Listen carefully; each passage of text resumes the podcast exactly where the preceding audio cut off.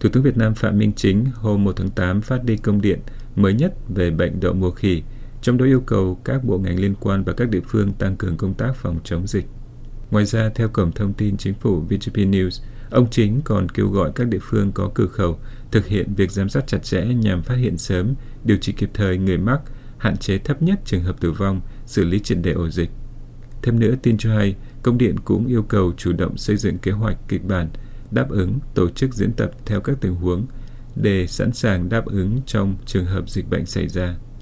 Công điện cũng nói là Việt Nam cần chủ động kiểm soát phòng chống dịch bệnh đầu mùa khỉ với tinh thần và giải pháp là sớm một bước, cao hơn một mức, không để xảy ra dịch chồng dịch, bảo vệ tính mạng sức khỏe người dân. Trong bối cảnh Việt Nam đang phải đối mặt với một số bệnh truyền nhiễm nguy hiểm như COVID-19, sốt xuất huyết, theo VGP News. Thủ tướng Việt Nam gửi công điện trên ít ngày sau khi Tổ chức Y tế Thế giới WHO công bố bệnh đầu mùa khỉ là tình trạng khẩn cấp về sức khỏe cộng đồng quốc tế. Tin cho hay tới nay có ít nhất 18.000 ca mắc tại 78 quốc gia, trong đó có 5 trường hợp tử vong và một số quốc gia Đông Nam Á như Thái Lan và Singapore đã có người nhiễm. Việt Nam tới nay chưa ghi nhận ca nhiễm nào. Trong một diễn biến liên quan,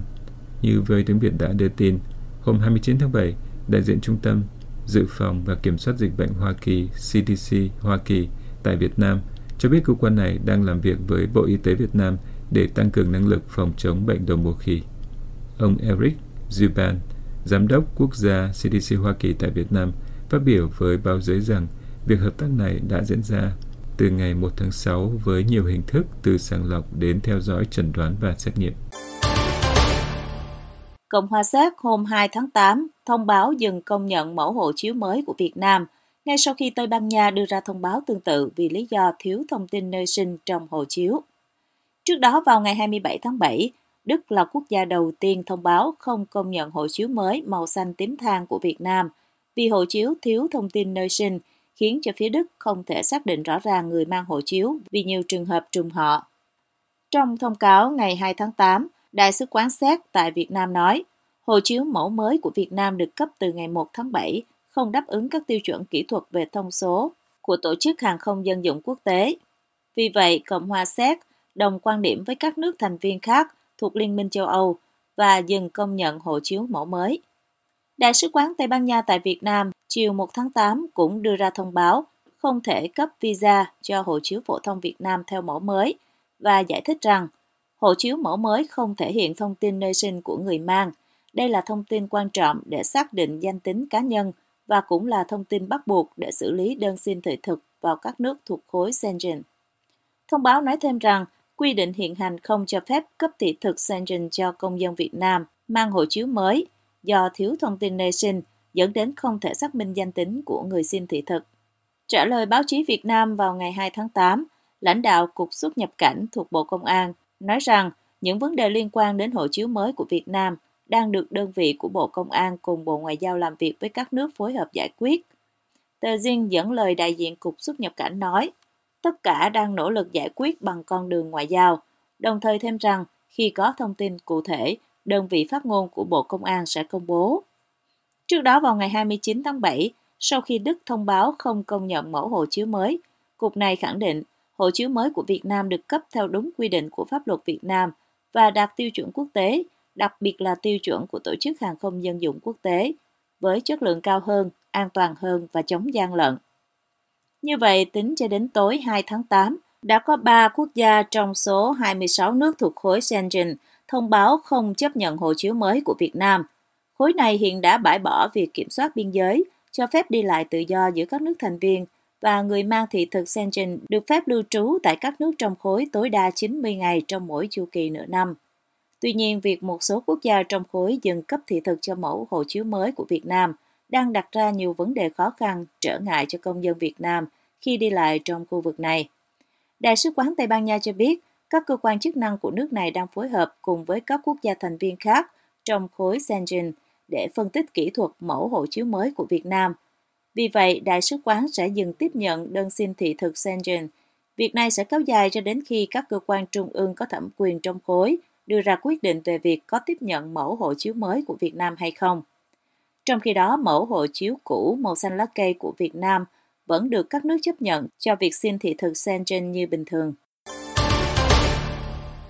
Trước sức ép từ dư luận đòi hỏi sự minh bạch về vụ nữ sinh bị ô tô do một thiếu tá quân đội điều khiển tông chết, Bệnh viện Đa khoa tỉnh Ninh Thuận hôm 2 tháng 8 thừa nhận sai sót trong xét nghiệm nồng độ cồn ở nạn nhân và đại diện Bộ Công an cho biết có đủ cơ sở để khởi tố vụ án. Vụ tai nạn xảy ra cách đây hơn một tháng khi ông Hoàng Văn Minh, cán bộ trung đoàn 937 thuộc quân chủng phòng không không quân Việt Nam, lái xe ô tô chuyển làn đường và va vào Hồ Hoàng Anh, một nữ sinh lớp 12 trường trung học phổ thông chuyên Lê Quý Đôn ở thành phố Phan Rang, Tháp Tràm thuộc tỉnh Ninh Thuận. Vụ va chạm khiến nạn nhân bị hất văng về phía trước và tử vong sau khi đập đầu xuống đường. Video về vụ tai nạn ghi lại từ camera ninh được người dùng mạng xã hội lan truyền cho thấy ông Minh, cấp bậc thiếu tá, đi tới quan sát nạn nhân bằng thái độ bị cho là vô cảm. Sau đó hai tuần, gia đình nạn nhân được thông báo từ công an thành phố Phan Rang Tháp Tràm, trong đó kết luận rằng có nồng độ cồn trong máu của nữ sinh Hoàng Anh. Tuy nhiên, bố của nạn nhân, ông Hồ Hoàng Hùng đã bày tỏ với truyền thông trong nước sự bức xúc của gia đình về việc thu thập mẫu máu của con gái ông mà không có sự chứng kiến của họ và đại diện các cơ quan chức năng. Ông Hùng đã gửi đơn lên công an và các lãnh đạo khác của tỉnh để khiếu nại về điều mà ông cáo buộc là có sai lệch trong hồ sơ vụ tai nạn khiến con gái ông tử vong. Thông tin về vụ việc đã dẫn đến cơn bão dư luận trên mạng xã hội. Trước những bức xúc từ cả công chúng, Phó Giám đốc Bệnh viện Đa khoa tỉnh Ninh Thuận, ông Trương Khắc trí hôm 2 tháng 8 thừa nhận rằng quá trình trả kết quả nồng độ cồn nữ sinh bị tông chết có sai sót dẫn đến kết quả không đáng tin cậy, theo Vietnamnet. Kết quả nồng độ cồn trong máu của nạn nhân mà bệnh viện đưa ra là 0,79mg trên 100ml, được cho là cao, nhưng ông Chi nói tại buổi họp báo hôm 2 tháng 8 rằng kết quả này không tin cậy do kỹ thuật viên đã sai sót bỏ qua công đoạn thực hiện nội kiểm. Tuy nhiên, theo Vietnamnet, ông Chí khẳng định rằng tất cả xét nghiệm khác được làm đúng quy trình. Trang thông tin điện tử chính phủ trích dẫn văn bản giải trình của Bệnh viện tỉnh Ninh Thuận xác nhận rằng xét nghiệm nồng độ cồn nạn nhân Hoàng Anh chưa được kiểm chứng, không đủ độ tin cậy và không phù hợp với tình trạng của nạn nhân. Giám đốc bệnh viện ông Thái Phương Phiên được trang tin này trích lời nói rằng ông mong gia đình tha thứ sai sót của nhân viên bệnh viện trong quá trình xét nghiệm. Cũng trong cuộc họp báo hôm 2 tháng 8, Phó trưởng công an thành phố Phan Rang Tháp Tràm, Thượng tá Hà Công Sơn cho biết đã có đủ căn cứ để khởi tố vụ án theo Trinh News. Ông Sơn được Trinh News trích lời cho biết rằng cơ quan điều tra xác định hành vi của ông Minh là lái xe chuyển hướng không an toàn và đây là một trong những nguyên nhân dẫn đến vụ tai nạn thương tâm. Vẫn theo ông Sơn, ông Minh đã thừa nhận có sử dụng điện thoại khi đang lái xe. Trong khi đó, ông Sơn cho biết rằng nạn nhân đi đúng làn đường và tốc độ cho phép. Vụ án đang được cơ quan điều tra hình sự khu vực 3, quân chủng phòng không không quân thụ lý, theo G News. Trước cuộc họp báo hôm 2 tháng 8, dư luận trên mạng xã hội lên án cái mà họ cho là một nỗ lực đổ vấy trách nhiệm cho nạn nhân, nhất là việc đưa ra kết quả nồng độ cồn trong máu của nữ sinh Hoàng Anh. Nhiều người dùng mạng xã hội lên tiếng về những dấu hiệu của việc người có chức có quyền bao che cho nhau và tìm cách làm chìm xuồng vụ tai nạn. Sau khi Bệnh viện Ninh Thuận thừa nhận sai sót và vụ án có khả năng được khởi tố, một Facebooker tên Võ Ngọc Ánh bày tỏ rằng chính nhờ sự phản ứng của công dân mạng đã mang lại những dục dịch bước đầu theo hướng đem lại công lý sự thật. Người dùng mạng này còn viết thêm rằng người Việt không tiếng nói trên lá phiếu, tính quyết định trong các chính sách của chính quyền. Chỉ còn trên không gian mạng là chưa bị chính quyền hoàn toàn tước đoạt về thái độ trước cái đúng, sai và bất bình. Hoa Kỳ và Việt Nam mới tổ chức đối thoại an ninh năng lượng thường niên lần thứ tư tại thủ đô Washington, D.C.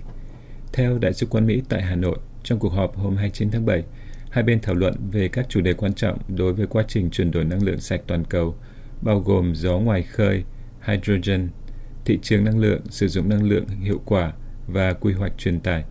Cơ quan ngoại giao này cho biết rằng năng lượng là một nền tảng của mối quan hệ song phương hai nước và rằng Hoa Kỳ mong muốn hỗ trợ các nỗ lực của Việt Nam – nhằm loại trừ carbon trong ngành công nghiệp năng lượng theo kế hoạch phát triển năng lượng 8. Chúng tôi tin rằng Việt Nam có thể trở thành mô hình đổi mới năng lượng sạch cho khu vực ASEAN, Đại sứ quán Mỹ viết trên Facebook. Về phía Việt Nam, ông Nguyễn Quốc Dũng, đại sứ của nước này tại thủ đô Washington DC, viết trên Twitter rằng ông vui mừng cùng phái đoàn Việt Nam tham dự cuộc đối thoại an ninh năng lượng lần thứ tư.